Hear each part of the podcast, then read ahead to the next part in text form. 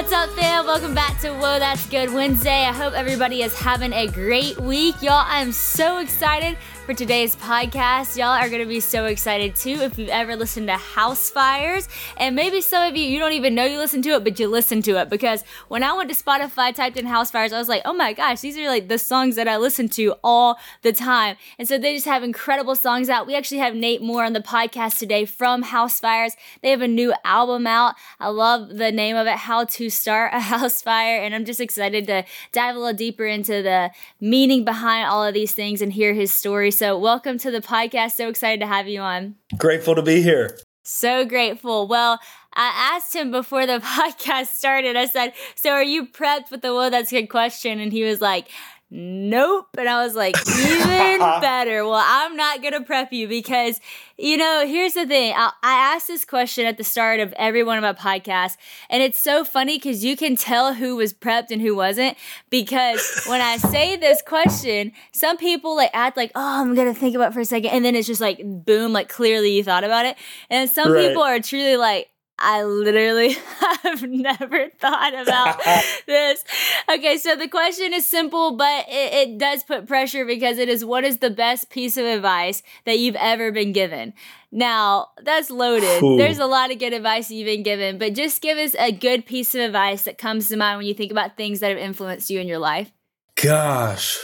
Well, I'm not faking it. I'm really having to think about it. I've not been prepped oh, awesome. the best piece of advice I've ever been given. That's really good. I love that.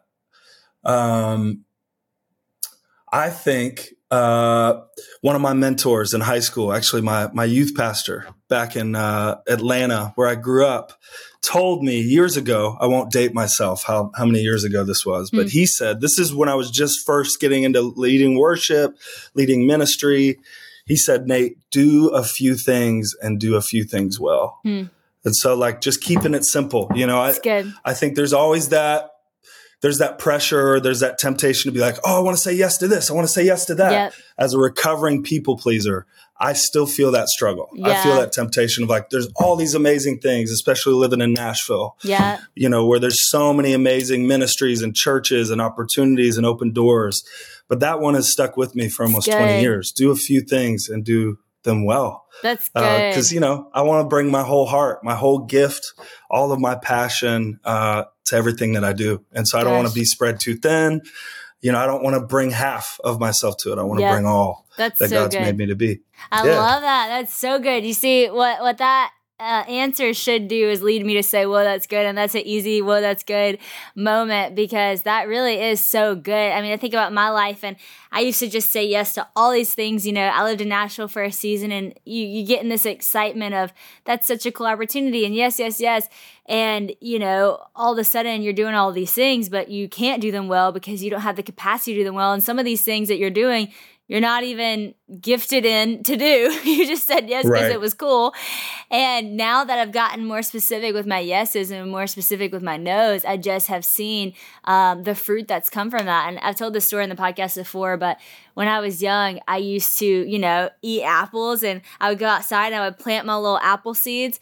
But what was funny about this is I would never remember where I planted the last seed. And so I didn't know where to go water it. So then I would plant another seed and then another seed. And I joke that I have all these apple seeds in the ground, but none of them ever grew to be a tree because I didn't even know where I was planting so I could not continue to water. I couldn't I could not do that very well. And so wow. now I think about that a lot in my life like am I scattering all these seeds in the ground and not inten- being intentional with the watering, not being intentional with the gardening, not being intentional with the growth? Because if I'm not intentional with that, then these things are never going to grow. You can say yes all day long, but if you don't put the work behind it, if you don't have the heart behind it, the prayer behind it, if you don't really, if you're not really all in, then you will not see the fruition that these things God placed in your heart are really meant to go, you know? And so I mm, love yes. that advice. What a great way to start this podcast. Um, I mentioned you're a part of Housefires and um, tell us a little bit about how Housefires started, where this comes from, and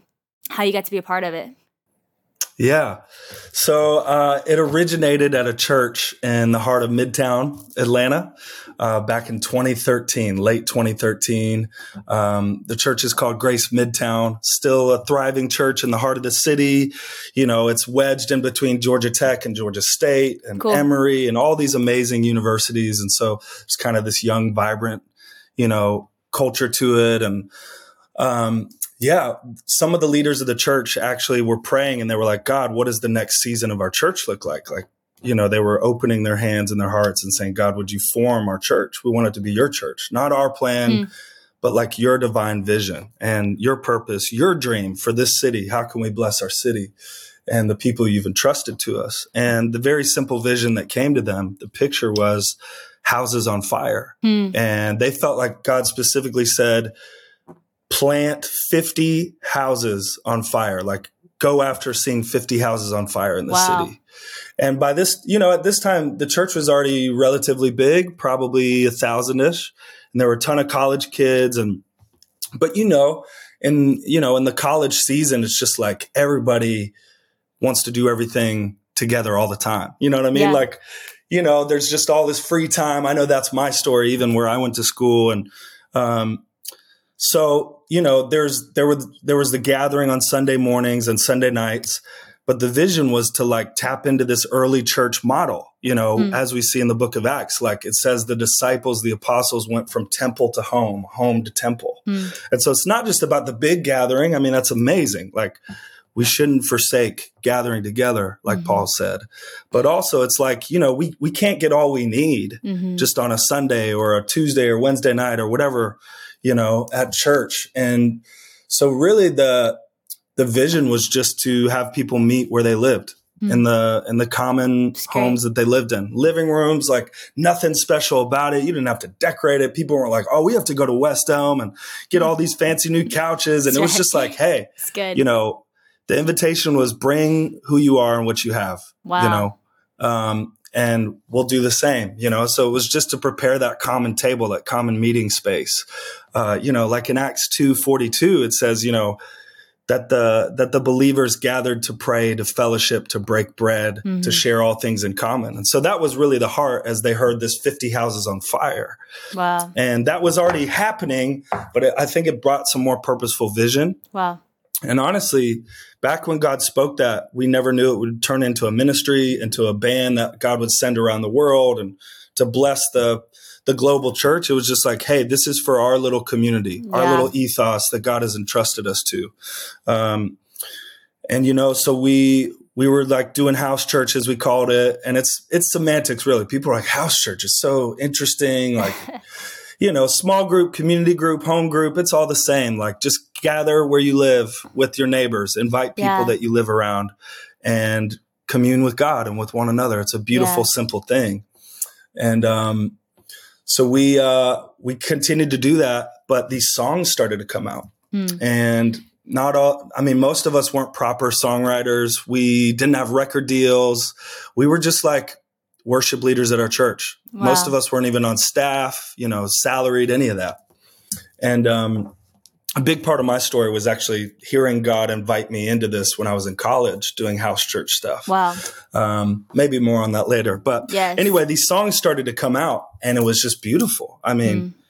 people were weeping and like giving their lives over to God and people were getting healed. And, you know, we were seeing miracles in front of us. You mm. know, people were like, I don't have enough money to like pay my rent or this or that. And like people would just like that, that's a miracle too. Yeah. You know? Wow. Like when we give, when we become the provision, you know, through the grace of God that we're crying out for. I think that's yeah. a beautiful part of community and just these churches, you know, um, church and, and spaces like homes and living rooms. Um, and you know, like one of the first songs we ever wrote in house church was actually Good Good Father. Wow. And, um, which is just funny to say because I know like people would be like, Oh my gosh, you know, not a, not a lot of people even know kind of the genesis of that story, but I remember um, we were singing in a living room, and there was this girl who I believe her dad had a terminal illness. Mm. I don't hmm. remember specifically, but it was like getting close to the end. Mm. And she was just crying out to God, like, how could you let this happen, God? Like, this doesn't feel right. This doesn't feel good. and the room just like surrounded her you know, holding her, weeping with her, crying out. And this very simple tag, this very simple refrain and chorus came out that you're a good, good father. It's who you are. It's who you are. And um, that's one of the most special moments I've ever wow. seen in worship. And there was nothing fancy about it. There was no plan like this song is going to go around the church and Chris Tomlin's going to do it and this, and this and that. There was none of that. It was the purity wow. and the simplicity of a moment of just when the anointing of God comes upon a moment and a people that are open and broken enough to receive. And, you know, wow. language, he gives language to speak his heart, to reveal who he is hmm. to those who are ready to see it and hear it. Um, wow but yeah, so songs just started to flow like that. You know what I mean? My and it gosh. was it was messy and out of tune guitars and people who couldn't even play an instrument were jumping so on the djembe and shaking the tambourine. I mean, this is the beauty of Pentecostalism, right? Uh, of the charismania. Um, That's great. This is so cool. I have to say because uh, Chris Tomlin was actually on the podcast a couple months ago, and he ah, told oh, the, he told the story of I think, and I don't, I mean, I don't know exactly, but that Lauren heard Good Good Father, I guess, from you guys.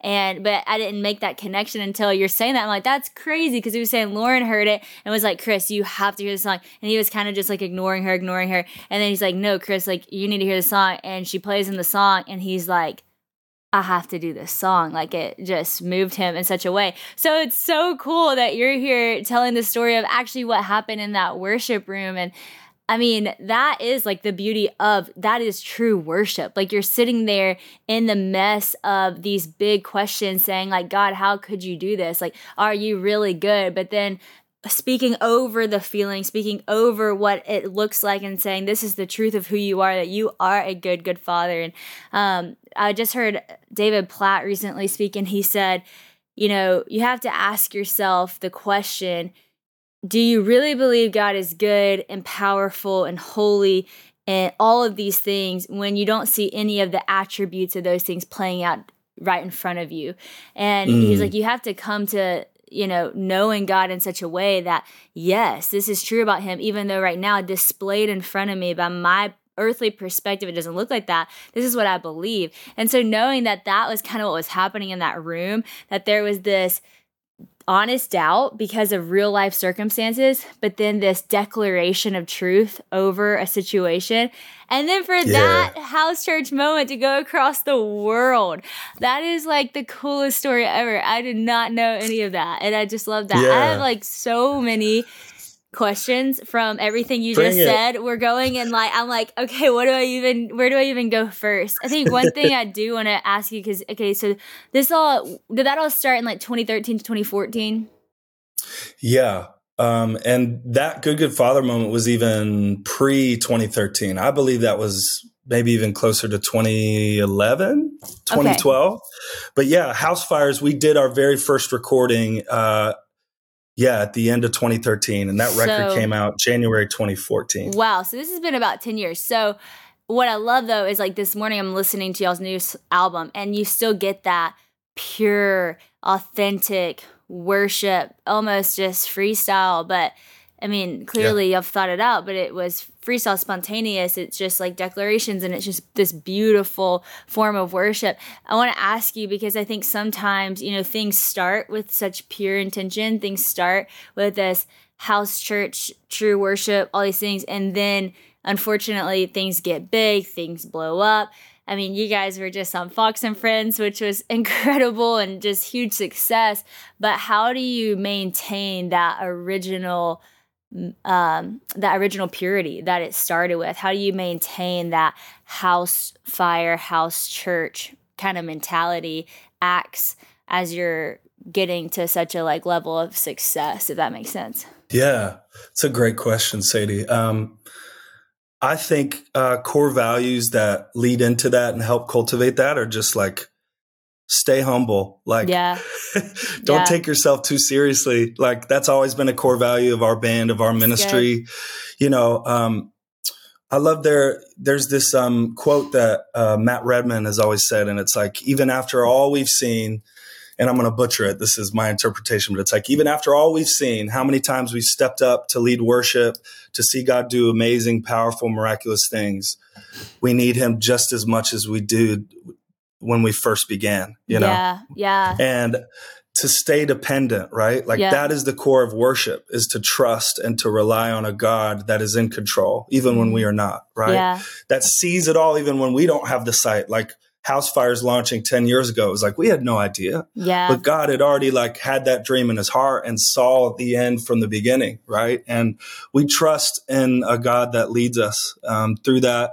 And so I would say, um, yeah, trust and dependency, staying like a child. I mean, I'm about to turn 35 years old this summer and I just the older I get, I want to become more and more childlike, not yeah. childish. That's you know, good. and I have a three year old daughter, and so I get an image of that every day. Like, oh my gosh, my beautiful daughter Hazel Clementine, like she is an example Sweet. of what it looks like to be a childlike follower of Jesus. Yeah. To just be a child, to revel in the wonder and the wide openness of life and the goodness of it and the purity of it. And so I would say, like, we've always tried to keep that childlikeness, you know, and with that, like I was saying, don't take yourself too seriously. You're not yeah. that, that big of a deal. yeah. Like, I have to tell myself that all the time. Oh, I won this award. Okay. It's, you know, like to be proud, to feel honored, to be grateful is amazing. But at the end of the day, like, you're not that big of a deal. So like good. it didn't come from you. Like remember your source. Remember, yep. you know, the fount of every blessing, you know, our Father, our God, you know. Um, and I would say like with house fires, we've always just aimed to cultivate and create what we need. You know what I mean? Um, it's just like we need a place that feels free and feels like authentic and open to worship and to commune with others. You know, it's of course we want to create what we need to see in the world, but it's like yeah. this is also for us too. Yes. And, you know, I don't want people to misinterpret that as like, oh, it's selfish, but it's like, you know what? I need to be filled with the Spirit. For sure. I need to hear God's voice. Like, I need to write songs that I can come back to as prayers that were birthed in tears and in mourning and in crying out to God. You know what yeah. I mean? So I think yeah, we've just always tried to cultivate and maintain the purity of it's when great. it first started. I love that. That stay humble and stay um stay desperate for the Lord, honestly, and like an honest desperation. I'm not just saying I need yeah. you, God. Like I, I, truly, fully, humbly understand that I am in desperate need of you. If I don't have you, you don't have anything. And I think also a lot of that has to do with, you know, in your mind, what is success? You know, is it is it hitting all these big markers or is it truly like houses being on fire you know? And i feel that way with the things i'm doing like you know you mentioned getting these awards and how it's you're grateful but that's not it at the end of the day. And i had this funny moment this year where i was like um, nominated for like podcast of the year for K-LOVE. And I was like, this is so cool. Like, I'm so excited. And I was so honored, so grateful. And um, I, I honestly, I really wanted to win it because I was like, this is like something that I pour my heart into. This is what I love. And it was a fan yeah. voted thing. So I was like, how cool that like your people would rally behind you. So I'm just like been thinking about this. Well, I was I won the award and I was so grateful. I was so excited and it was just so funny because I get up there and they hand me, you know, the K and I'm thanking everybody. I'm just so excited and I literally had this thought like, oh, I can't wait to put this in my office. And as I walked up the stage, the lady immediately came and grabbed it from me and she goes, Sorry, this isn't the real one. We'll send you one later or whatever. and it was like just such a like good picture of like this is not what it's about. You know, like these things don't last. Like, don't store up your treasures where, you know, rust and moss, all this stuff. That I love that verse. It's like this is not where your treasures lie. Yes, you're grateful. Yes, it's an honor that people, uh, you know, love the podcast and voted and, and, more than but more than that like that the fact that this podcast has impact the fact that people are being led to christ like the fact that one person's listening and, and would come up to me in the airport and say when when this person was on and shared their story that's exactly what i was going through. That's exactly the word i needed. And so you know when you start to redefine what success is or make sure your heart is pure in success then i think it does keep you humble because you realize it is not about you. It truly yeah. is about kingdom work. And in that case you can you know knock yourself down 10 degrees and and see it for what it really is. And so i just i love yeah. what you said. I think that's so beautiful. And, and truly like so much of what i'm putting out is the same for me. Like eh, all these podcasts that i have as i'm sitting here listening to you i learn so much. I'm taking in so much. I need these conversations. I need this wisdom. Um, and so that's just super cool to see y'all's perspective and your core values last for such a long time. And uh, Lord willing, for for years and years and years to come. And it's cool, y'all are building something that just outgrows y'all too. It's just awesome. So I gotta yeah. ask, you kind of hinted at your story a little bit in the midst of all that. Um, what's your story of faith? How did you come to know God, and what made you decide, you know, with your life, you're gonna write songs for the church? Yeah, Thanks for asking that. I love to share. Um, so I grew up in a very contemporary, non-denominational church. Um, you know, back when people were like, "Is it hymns or is it modern worship?" You know what I mean? It was like this hot topic. Yeah, yeah. And uh, I didn't grow up in the pews. I didn't grow up singing hymns. You know, we grew up in a. I grew up in a very non-denominational, um, modern church in Northeast Atlanta and it's actually the same family of churches that Grace Midtown was a part of. So I was cool. a part of that family of churches and ended up pastoring there for five, six years. And so most of my life, and which is a gift to say, like, I grew up in the same place. Mm-hmm. You know, I mean, a lot of people transplant and, you know, just as parents have to move and family stuff happens, you know, they're just moving from church to church. Yeah. But I'm, blessed to just say I grew up in the same family in the same house and uh, cool. the same house of worship. And um, they had a very big emphasis on discipleship. It mm. was always, you know, quoting the psalm that said, "So the next generation might know." That even the children that aren't yet born would in turn know God and worship Him. Yeah. And so I just grew up. We would recite that every Sunday, and you know, because of that culture, always had mentors, always had people discipling me, pouring into me, encouraging me for better or for worse. You know what I mean? Like when I wanted to get out of line and act up and party, people would be like, You're better than that, Nate. I'm like, ah, got all these people tethered to me, like rebuking me in love and, you know, awesome. guiding me. So I grew up in Great. that church and, um, it was beautiful. It was amazing with parents who loved Jesus. Um, and you know, uh, most of my experience my experience was still, and this is not on the church, this is just my interpretation was, you know, that I was worshiping a far off God. That mm. one day when I would die, I would go up in the sky and I would really know him. You know what I mean? And most of my framework for worshiping and loving God was like, I just don't want to upset him. Yeah. I, you know, my view of God was he's already angry. Wow. So like, I don't want to push the button even more. So it was this wow. fear based theology and mentality of like, don't upset Zeus in the yeah, sky. Yeah. You know what I mean? And not this good, tender, loving father as we see revealed in the life and the ministry of Jesus. And that's not to say like love doesn't go hand in hand with, you know, judgment or all of these other things. Like we have to hold the tension of that, right? There's nuances. We see that all throughout scripture. But most of my framework, all that to say, was I was afraid of God. I just didn't want to get struck down. Like I just thought if I sin, if I do anything, I could die. Yeah. And um so, you know, I, I checked all the boxes. I was a good youth group kid, leading small groups. I, I remember I started leading worship when I was 15 because my youth pastor cool. was like, Hey, you got a pretty good voice on you. Would you be down to like lead worship Sunday mornings? And, you know, I just picked up guitar and I wanted to impress the girls. And I was like, yeah, like, so like, you know, it wasn't the most pure thing, but I just remember being like, I guess I could help out. You know what I mean?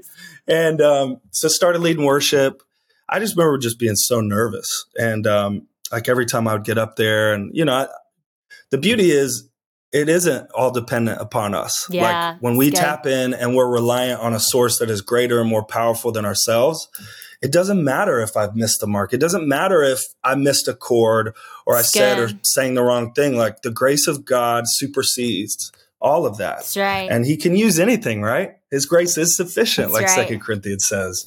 So all that to say, I started leading worship then, but I was just kind of like living this check the box expression of Christianity. Okay, I journaled today. I prayed. I don't think I made God that mad. you know, I read the Bible because I should have. Yeah. You know what I mean? And, you know, so I went off to college back in 2006 went to University of Georgia. Go Dogs! Let's go. And um, it's a good couple years for us. I'm happy. I'm grateful. um, but you know, I went off to school, and most of the people I went off to school with, you know, that knew Jesus and were living for Jesus, kind of started to decide to party and mm. go the other way.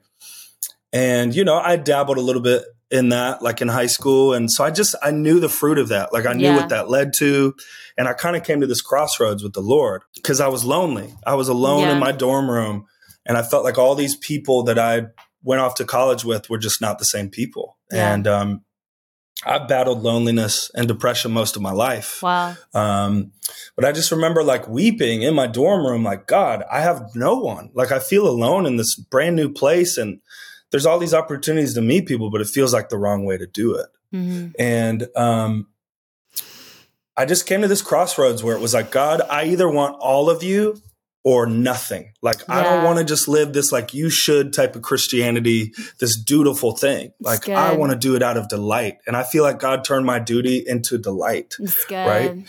It's like not have to but get to, like yeah. want to. There's this deep desire that the spirit waters and rises up in your heart when you say yes yeah. and when you open up, right?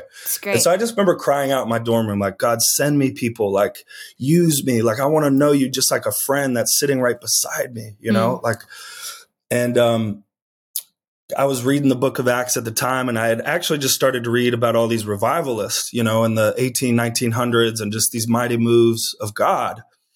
And I just remember like feeling the dissonance and being like, why haven't I seen this stuff? Hmm. Like, if we believe like the same spirit that raised Christ Jesus lives in us, yeah. you know, we're under that same mandate, that same vision as the early church. Like, what's the disconnect? It's good. You know? Yeah. And, um, Good question. I don't say any of that like on my church upbringing because, like I said, it formed me. Yeah. That's where I started leading worship. That's where I learned how to lead and to love people.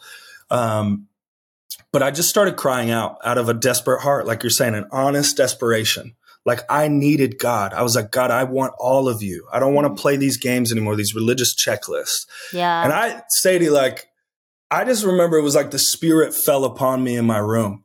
Wow. Like the day of Pentecost. Wow. You know what I mean? Like, I don't know. Like, I wish I could have like a third person video view of what happened, but I just remember it was it was messy, right? Like God met me in my mess. He met me in my questioning. Wow. He met me in my like lack thereof. And I just remember like being filled with the Spirit and God wow. feeling so close, like a friend, like a lover, like a father, everything that I had needed. And I remember just like picking up my guitar because it was the only thing I knew how to do, you mm. know? And gosh, I probably knew four chords, maybe three. Wow. You know, I just capo up like 10th fret as far as I could go to get into a comfortable key. And I just started singing what was in my heart. Wow. And I didn't know what I was doing. I'd never written a song in my life, but I just started to sing my prayers. And I just remember God sending me from that place, like, I want you to do that very simply, that same thing. And I'm going to like use it more than you would ever know. And of course, I had my doubts along the way. This was my freshman year of college. Like, I didn't know who I was or what I was going to major in, but I just remember God kept knocking on the door of my life and on my heart. And I knew it was Him because He said, I'll open doors that only I can open. This is not of your own effort. Like, bring your gifts, bring your passion, bring your like skills, but I'm going to multiply it like the loaves and the fish, you know? And so I've always looked at songwriting and worship leading as like singing your prayers, singing what you need and you want to see, singing who you know God to be, declaring that. I mean, there's all these aspects of worship and of praise. But for me, it just started with a desperate cry of like, God, I need you. And, um, you know, I felt like God sent me from there and he was just very strategically like, I'm going to bring people into your life that you can run with that I want you to create beautiful things with for me, for my kingdom. And so, um, you know, I'm a sociable guy. I love people. And so, you know, meeting people has never been hard for me. Um, but God brought a few brothers and sisters into my life in college that first year where there was just this deep connection. It was just like we had felt like we grew up together, but we had just met. Wow. And isn't that beautiful? The like the spirit of God can do that. I mean, I'm not knocking on like relationships that have stood the test of time. And, you know, there's something beautiful, beautiful about old friendships, but it was just like you meet these people and you just feel like kindred spirits. Yeah. And I met like five or six people like that. And we just started gathering in our living room and in our dorms. And, um, you know, we were part of churches there. We were part of campus ministries, but we just felt like there was something more to God had birthed in us. Yeah. And, um, I wanted to see a safe place, an open place for people to come like that felt disenfranchised from church. Because yeah. you see that so much your first couple years of college, like, oh, I can do whatever I want. For yeah. better or for worse. Like, yeah. I don't have to live my parents' expression of religion or Christianity. Like, a lot of people are rebelling because they've been rule followers or whatever, or they're disappointed, or, you know, they just are curious. But I wanted, you know, with some of these friends, just to create a space where God could do whatever He wanted. It's great. And he would use and equip unqualified people. We were so unqualified. Like I said, I didn't know how to lead the perfect worship set. I yeah. wasn't like, hey, piano player, play this chord and look at this transition. We're going to take an offering. It was like, no, like that stuff was so dang messy. That's but awesome. it was beautiful. There's so much beauty and power in the mess and the so surrender. Um, and you know what? We started with five of us in our living room uh, just crying out for our city, for Athens, Georgia. God, would you come? Would you would you renew us? Would you bring people to you? Would you heal people? Would you save us? Fill us, God, send us. We need this just as much as anybody else. And by the end of that first semester, we had almost a hundred overflowing out of our house. And it wasn't because we're doing anything special. It was yep. because of that simple little repeated yes. Yeah. Like so that's good. what faithfulness to God looks like. Just show up. It could be the weakest, little quietest whisper of a yes. God still uses that. Or it could be the mightiest, like, yes, God, I'm all yeah. in. But like he takes what we give him. Like that's so and he'll expand it supernaturally and use it more than we could ever know. And you know, we we had the homeless and the houseless coming. We had families with kids coming. You know, we just we had college students and people who weren't in college. It was just like Great. bring everyone. Like that's the invitation of God. Yeah. Everyone is included and invited, right? And so we just prepared a place. We just kind of set the table. Like so I love good. to say, and we've said this in Housefires, like worship so much or so often is like hospitality. Yeah. You're just kind of setting the table. You're opening the door. You're like, come on. And God does the rest, right? It's so good. And um, so these were these house church gatherings, and it was beautiful. And this is where I felt like God really came upon my life and anointed me and sent me to do this the rest of my life. And gosh, I didn't know what it was like. I remember people like relatives being like, you know, what internships you got set up? And I'm like, nothing. Nothing. I'm just leading worship for the glory of God. He's using it. They're like, you're crazy, man. That's like, awesome. I remember even family members being like, what are you doing? Like, Yeah. this is not a good life plan. And sometimes there's wisdom in the practical approach. And, but I just remember like being a fool for God. Like, Same. you know, and that's actually one of the Hebrew words of praise is to be a fool for God, to literally like just revel in the freedom and the grace. And It's good. I don't know, like I always want to err on that side. That's like, so good. you know, the wisdom of God is above the wisdom of man. And right. oftentimes when we live lives of faith and trust in God, it will look foolish It's to the world. It'll look foolish to our culture. People are like, I don't understand. That's not a good retirement plan. Yeah. That's not a good this or that or exit ramp off of your mm-hmm. major in college. And I'm not saying don't take practical advice and wisdom. Please do. Yeah. But I just think like when God has a plan for us, it won't always make sense to everybody else. Oh, and if you so just true. keep trusting what you've heard, keep walking in that, keep showing up to it and saying yes, God will do more than you could ever ask or imagine. And so true. that's one of my favorite verses in Ephesians, you know, just like more than we can ask or imagine. Like, so true. you know? Gosh, that's so good. Everything you just said, I hope people just even go back and you brought us right into the story. I feel like I was there. I was like, yes, we're growing. I felt like we're, we're like at the beginning of this time, starting this house thing, seeing the worship expand. And it was like so exciting. But also, you said so many like solid life lessons within that, solid things about God, about his character, about what it looks like to say yes to him, what it looks like to actually be qualified to do what God's asking you to do. It has nothing to do with your earthly qualifications, but more so just the fact that you're called by God. And if you're called Yeah. by God, you're equipped by God. If you're called by God, He'll send the right people in your life to do the things that He's asking you to accomplish. He's not going to ask um, more of you than he's willing to give, you know, to you to do what what you have to do. And a lot of times people are like, okay, God, you said I'm going to do this, so so where's the platform? So where's the thing? And it's like the thing's in your house, you know, like the thing is in your voice. It's it's in your three chords. It, it's just starting where you're at, using what you have, and doing it with full faith. And and I think you're so right about that practicality. Yes, there's wisdom to some to some practicality for sure. We're not saying you know don't be practical and just go quit everything and do whatever. No, but at the same time there is a part of faith that just is not going to be practical. There's a huge part of faith that is just not going to make sense. And I, I remember when I hired the first person on my team now. She's worked for me for six years. Um, we are teammates through and through. Man, if I did not have her, I would not have anything that I'm doing right now in the ministry. Our team is such a solid team.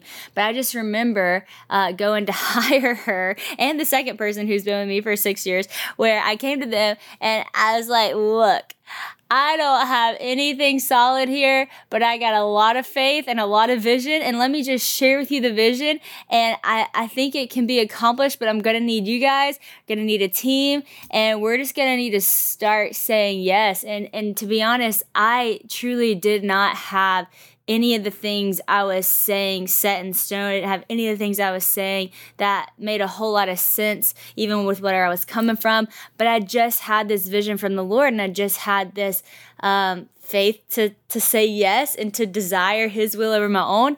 And I remember what was so cool about it is both of the people I was hiring, one had like a legitimate opportunity to go be a tour manager for like a an actual legitimate artist. The other one had a solid marketing job at a very well-known college. Like these people mm. are doing great things and here I am asking them to do something that would require so much faith, pay back, like I mean, cut back in their salary, all these things.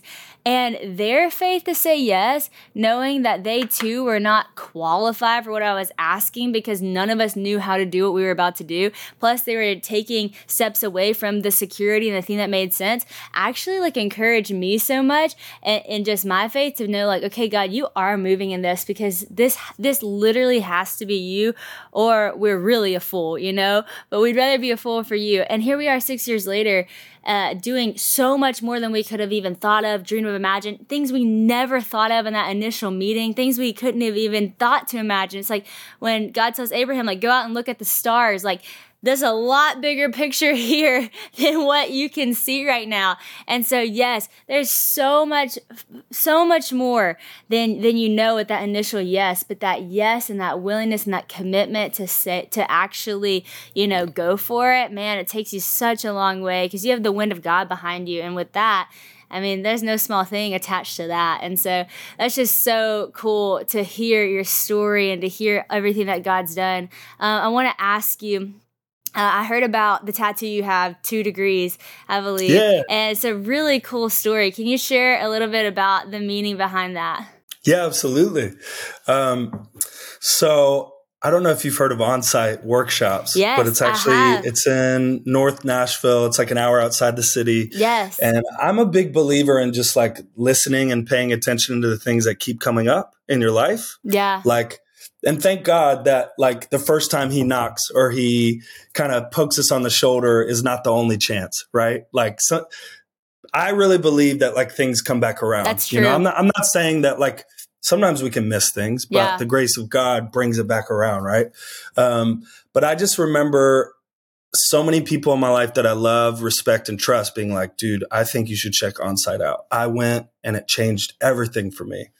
And like I'm I'm coming off like a few years ago of like a mental breakdown of anxiety and depression and wow. just all this stuff like hitting the fan like oh wow. oh my goodness things that I ignored for years you know and then just going through the pandemic like having to like reckon with all that was like oh my goodness wow um so needless to say I've been in therapy thank God that uh you know that he set me up well and people to be you know, sages and voices of wisdom in my life that can lead me and guide me and call things out when I can't see fully myself. But um, onsite is just really like a therapy counseling center, and so many friends have gone. So I finally decided to go, and I was a bit reluctant. Like being vulnerable is not hard for me. Being open is not hard. I love to share, as you've seen.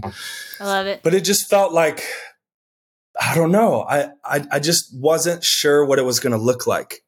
And so, uh, anyway, showed up at onsite and they say it's like seven months of therapy in four days, which is so dang true. I, there was so much breakthrough and transformation that happened that week in my life and that jump started all these things uh, that week. And so I'm so grateful. But one of the little teachings every morning uh, before we break up into our groups or you I did an individual track. So I had my own therapist all day, every day, which was amazing because I can get distracted by groups. I get goofy and I'm like, oh, I love this. It's like college all over again. Like, yeah, let's party. And it's like, no, like focus, Nate. Like, God bless. Um, I so get ADHD, that. it's something special, Sadie. But uh, anyway, so all this to say, every morning there's like a little teaching to kind of just meditate on and center yourself. And the teaching one morning was very simply like the two degree shift and I don't I don't remember who originally came up with this idea. Somebody much smarter than me. But uh, it just stuck with me because I've always had a hard time with discipline. Like God bless us spacey artists that are just vision visionaries and dreamers and are like all, all up in the clouds all day, just oh this and that. And you know, discipline has always been hard for me, especially because every week of my life looks different. You know yeah, what I mean? It's yeah, on tour, that. it's in the writing room, or it's in the studio, or yeah. it's getting lunch with somebody I want to connect with to kind of dream ministry stuff about, or I whatever. Could be anywhere in the world, right? And there's beauty to that, but it's not very conducive for discipline. and um, anyway, all this to say, the teaching was a two degree shift over a long period of time can change your whole trajectory. Hmm. So it's not even always about the big changes. Like think about New Year's resolutions where it's like, mm-hmm. I'm giving up gluten and dairy and meat. And you know, oh my gosh, I've tried that so many times. Whole 30, full, I'm more like full 30. I'm like, eat it all. I'm gonna eat it all for a month. But uh sorry, I'm dumb. But uh so I've always had trouble like you know, I always have these big dreams and these big goals, but it's just like it's so easy to get discouraged when you don't yeah. set realistic, attainable goals. It's true. And so this teaching is so connected to me. Like little changes over a long period of time, the rest of your life in spectrum will change the whole trajectory. Like think about it. Just Good. two degrees on the map, you can end up in a completely different place it's in great. the world or in the country or whatever. And this just changed how I saw everything. Like wow. it's no longer about the big changes. It's like, okay, I want to get healthy, like mentally, physically, spiritually. I just need to start integrating these into my life in very attainable ways, simple so ways. So true. And I mean, that's like such a good piece of advice too. Like set attainable goals, or else yeah. you'll stop showing up to it because you'll get disheartened and discouraged, and we all miss the mark. You know what so I mean? But it's like, okay, I got a little off track. Okay, just keep with the small changes. Yeah. And I mean, it's kind of that it's piece of advice that I shared at the beginning. Like, do a few things and do them well, right? Yeah. Like, we don't need to, it's impossible to change everything at once, yeah. like 15 or 20 things. Like, start with the one or the two things. It's great. Start chipping away at that iceberg, you know? Um, so I got this tattoo. This is my very first tattoo. I love it. Um, with a group of people that I got close with at onsite. We all got it together. Um, just to remind ourselves what we had learned and what That's God cool. had done that week.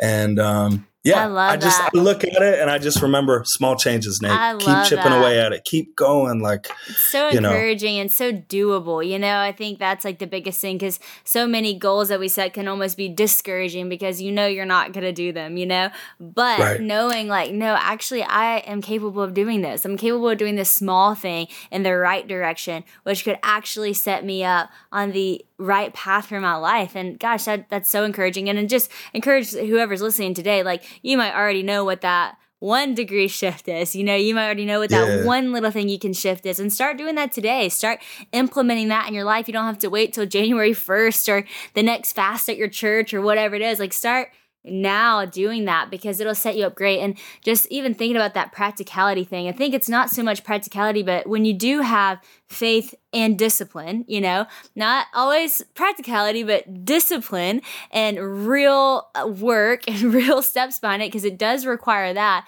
man, that's whenever you just see so much fruit because God is good and God is capable of doing anything God wants to do, but God has also put the things in you to wake up in the morning, brush your teeth, and get to work on, you know? And I think yeah. sometimes we want you know, God to just do all the things for us when God's like, there's a reason I actually put breath in your lungs, you know, is to do the work that I put in you to do, to display my glory, to to be an image bearer of me, to to allow people to be in awe and wonder of who I might be as your creator.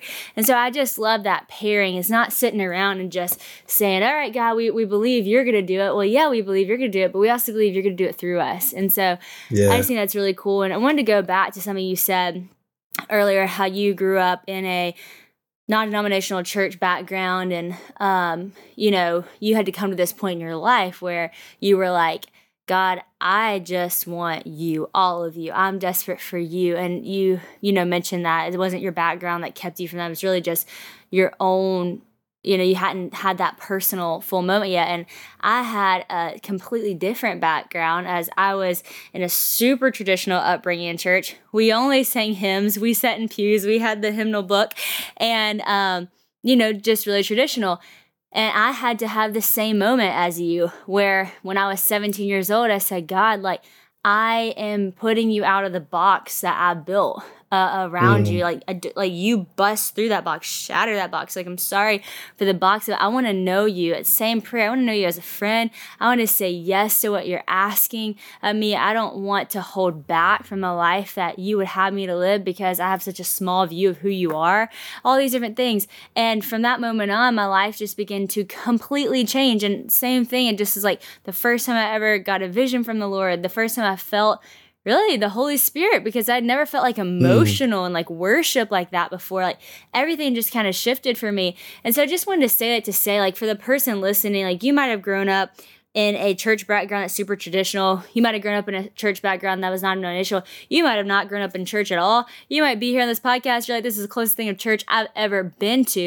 And it doesn't really matter how you grew up. Everyone has to have the moment where they say, this is my personal faith where God, like, I want to know you personally, not just yeah. what I've heard in Sunday school, not what I haven't heard, not whatever is my past is my past, but right now for the rest of my future, I want to know you like that. And so just encourage the listener, like, it, it's, it's different your your relationship with Christ is different than your relationship on Sunday morning at church. You know, like it's not like you said a check the box thing. It's a true relationship. I want to know you as a friend. So I just want to go back to that because I think that's super relatable for so many people, no matter what their background is. That everybody has to have that moment um, I want to ask you specifically yeah. about this new album. So I, I'm a YouTube person. I've been doing YouTube for a while. and I'm not a YouTuber. I just put my podcast on YouTube.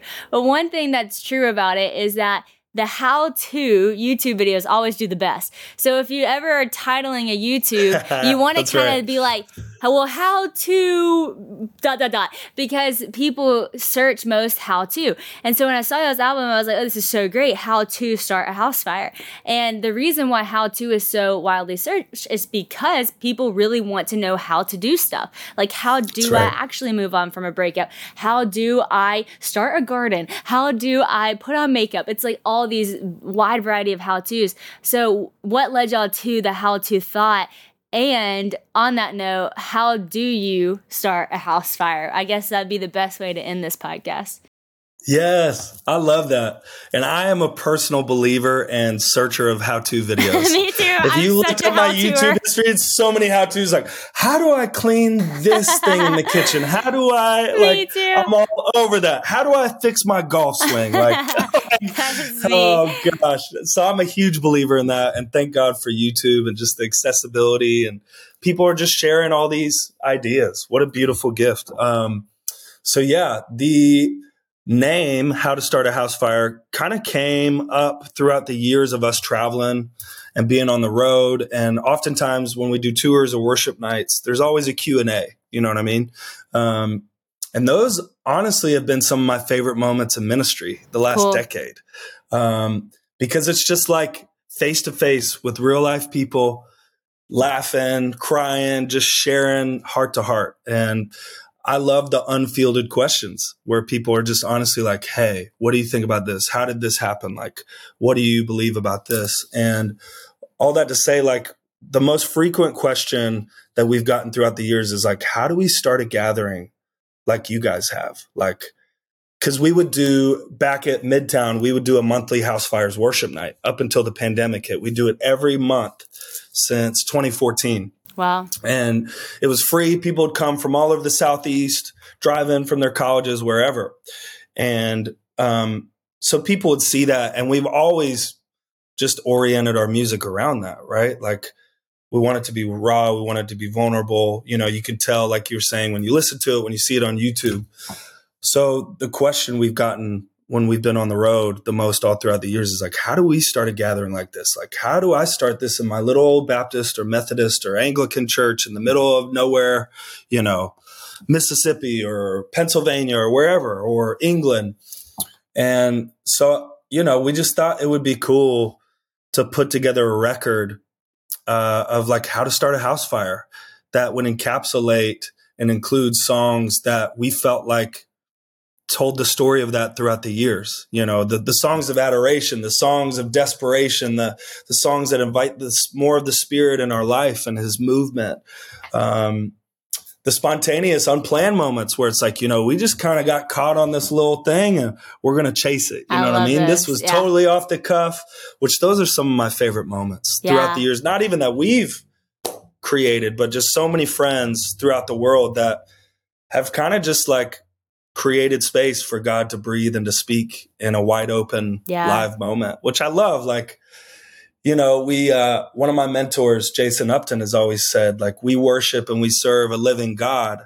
So we should come to be very familiar with the spontaneity, you know, the spontaneous moments. That's cool. Because it's a living, breathing God. Life is spontaneous. Not yeah. everything could be planned. Like I so much that. is far beyond our control, right? Yeah. And so like a lot of the beauty a lot of the power and the brilliance comes when we lean into those unplanned moments, right? Cool. So I, why not incorporate that and in, integrate that in our worship and our praise? I love and that. And that's not to say like, gosh, Sadie, back you know, 15, 20 years ago when I was leading house church, I used to err on that side. Mm-hmm. I used to be like, I'm not planning a set at all. Like step up in house church. And you could do that a little bit more in house church than a regular church. But ashamedly, I've definitely shown up to lead some church conferences where I'm like, we don't need a plan. We don't need a set list. like we're just going to fully lean on the Lord. And it's like, oh boy, like you're in for a and then I've also like overcorrected oh and been oh like, gosh. everything needs to be planned a program to a T. And that's not me hating on that. God yeah. is in the programming, He's in the strategy, He's in the planning. Yeah. But I think the beauty that we even see in the life of Jesus is we need the both. It's the Again, both. And. It's the both. We need the spontaneous, we need the planning. Yeah. And like we see that with Jesus. Like, you know, he'd be like, my time is not yet. And he'd hop over a wall and be like, nope, he'd escape the crowd. You know what I mean? Like, and they're like, oh, I don't know if that was planned, but he would improvise. You know what I mean? And there were other good. times where it was just like, this is the plan. This is what God's doing in this moment. So all that to say, like, we need the strategy. It. We need the programming, the planning. We also need the living, breathing, spontaneous You moments. need it all. Um, so all that to say, how to start a house fire is just our simple stab at how did this thing get kicked off? What kind of songs? Tell you about that. It's great. We'll carry the spirit of that original movement in our little church in Atlanta. Yeah. Um, and it was just such a such a gift and a privilege to invite so many friends to collaborate with us. As you've probably seen, there are a bunch of new names on cool. this record. Yeah.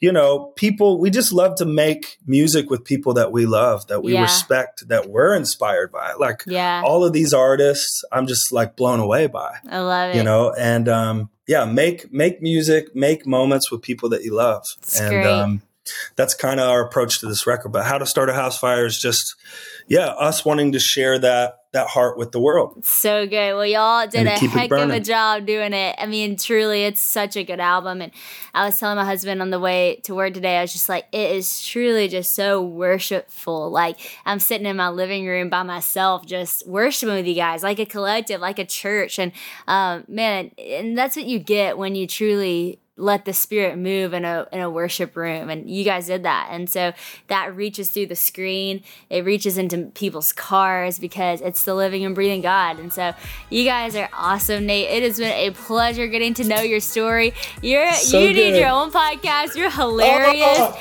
and you're dropping it. some bombs. I will speak it. I will speak it. I'm listening to it too. You're but too no sweet. i appreciate you being on the podcast. It's a major whoa that's good. And i'm just thankful for for your time time and your stories. It was awesome.